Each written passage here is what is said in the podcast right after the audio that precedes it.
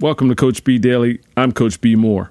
In this podcast, I share information that will help us achieve our health, athletic performance, and body goals more efficiently, which of course means to achieve more progress, more results, more happiness in the same or less time and with the same or less effort. Today, I have a story to share with you about a friend of mine who owns a uh, tea brand, and we're going to relate an experience he had recently to your next decision and what you should be doing at home. Before we get started, I'd like to remind you to subscribe to this podcast, Coach B Daily, on iTunes and Google Play. Also, I'd love to have a star rating or a review from you. Let me know what you think of the show, how we can fix it, what do you love about it. Also, you can send me your questions and feedback. I'm at Coach B Moore, C O A C H B E M O O R E, on Instagram and Twitter. You can follow this conversation on Facebook.com slash Eating for Abs, and this podcast is an offering of eatingforabs.com where you can learn more about working with me directly or anyone on my team on your health, athletic performance, and body goals. A good friend of mine has his own tea brand, Brooklyn Tea. I'm a huge fan of it. I've got several different varieties of their tea in my home right now, in my refrigerator, already made, uh, in my shelves. It's just, it's great stuff. And when they were recently doing their first big coming out letting the world see who they were and what they have to offer. They were setting up for a trade show, and shout out to their designer, Jamie at liqpix.com, L-I-Q-P-I-X.com, who set up their brand design and how it feels and how it looks. And they, they were setting up their first trade show platform. So they got together and figured out what, what does our brand need to look like and what is the message when people walk up? Because we're going to be in this warehouse full of, for two whole days, full of other companies also selling tea and coffee and all the things that come with that. And we want to, we want to look really good. We want to present our, our brand, how, how we feel about it. So you feel about it the same way and they had two days to expose people to everything that they had. They, hand packed all the teas and they created smelling containers so you can come up and smell the teas. And then they had sampling where you can come and taste certain pre made teas so you know what it will taste like when you get home. And it was really a fantastic showing. So I, I gave them a call after the first day and said, Hey, how did it go? You know, what, what is it? What, what, what did you learn? What's, what's going on? And they said, Man, we had such an incredible experience. We, we sold out of everything that we brought that was supposed to last us two days. We had such a great response, but now it, it puts us in a pinch because we have to go back to the warehouse and figure out what we can put together that we can offer tomorrow. And that's a great problem to have. It's fantastic. And they did a great job. Later on that night, I, I spoke to them again. And uh, uh, the thing was, they had a realization. They said, We realized that the things that we sold out of first were the things we were sampling. And that's the that was the lesson and that was huge.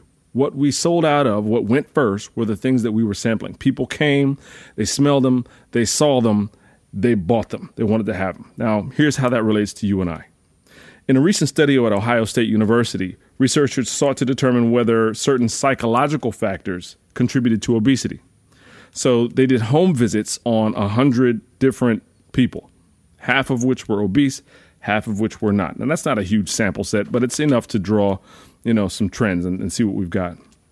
They found that the people who were general who were obese generally kept more food visible around the house. They also consumed more unhealthy foods such as sweets, processed foods, etc. And they also had more food not just in the kitchen area but at other areas around the house. So here's the deal. If we have to rely on our willpower, we're all in trouble. We already know that. the, the super sugars are out there. Uh, we're not built for resisting that stuff, and we're all addicted to sugar in some way or form in most cases, myself included. So we can't rely on our willpower to get us out of this thing. We've got to figure out how we can upstream the problem in many cases. And so what we learned from this research and also from the Brooklyn Tea experience in their trade show was that what people see they want and consume. Or you don't even have to want it just because it's there. So here's the thing to do go to your home, open your pantry, open your refrigerator, open your cabinets, do a, open your freezer because I know you got ice cream in there. Do a quick cursory view and see what am I storing at eye level? What is the easiest thing for me to get to and eat? What are the quick grabs that I have set up? And are those things good for me and my goals, or are they working against me? That's step one. When you realize the things that are working against you, let's take the big leap and eliminate them. Okay? And then the second step we want to take is now plan and place things that are in line with our goals in plain sight in easy to grab positions. Berries, raw seeds and nuts. Make your vegetable experience easy. I mean, if you're making dinner, does vegetables take you four or five steps? Do you have to, you know, do you have to figure out how to chop and how to clean and how to prepare, and or or is it as simple as grab and go? As did you when you went to the grocery, did you bring it back and chop it, you know, as you brought them in the house? What did you do? Do you have do you have frozen? Is that a is that a thing that you include in your in your repertoire? I don't know. How can you make it easier? Is the deal because what's easy we're gonna take and do, and that's the deal. So take that with you. I'm Coach B Moore. I'm having a really fun time sharing this information with you. I'd love to hear from you. Again, I'm at Coach B Moore on Instagram and Twitter. Eatingforabs.com is my site. This is Coach B Moore, Coach B Daily Podcast, and I'll talk to you tomorrow.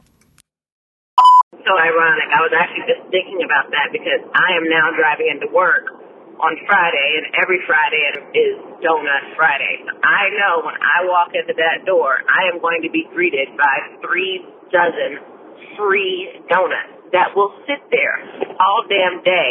And we don't have, you know, any type of uh, grocery store close to our place and all this other stuff. We don't have any type of, you know, other alternatives or whatever. They're just free and they're just out and available.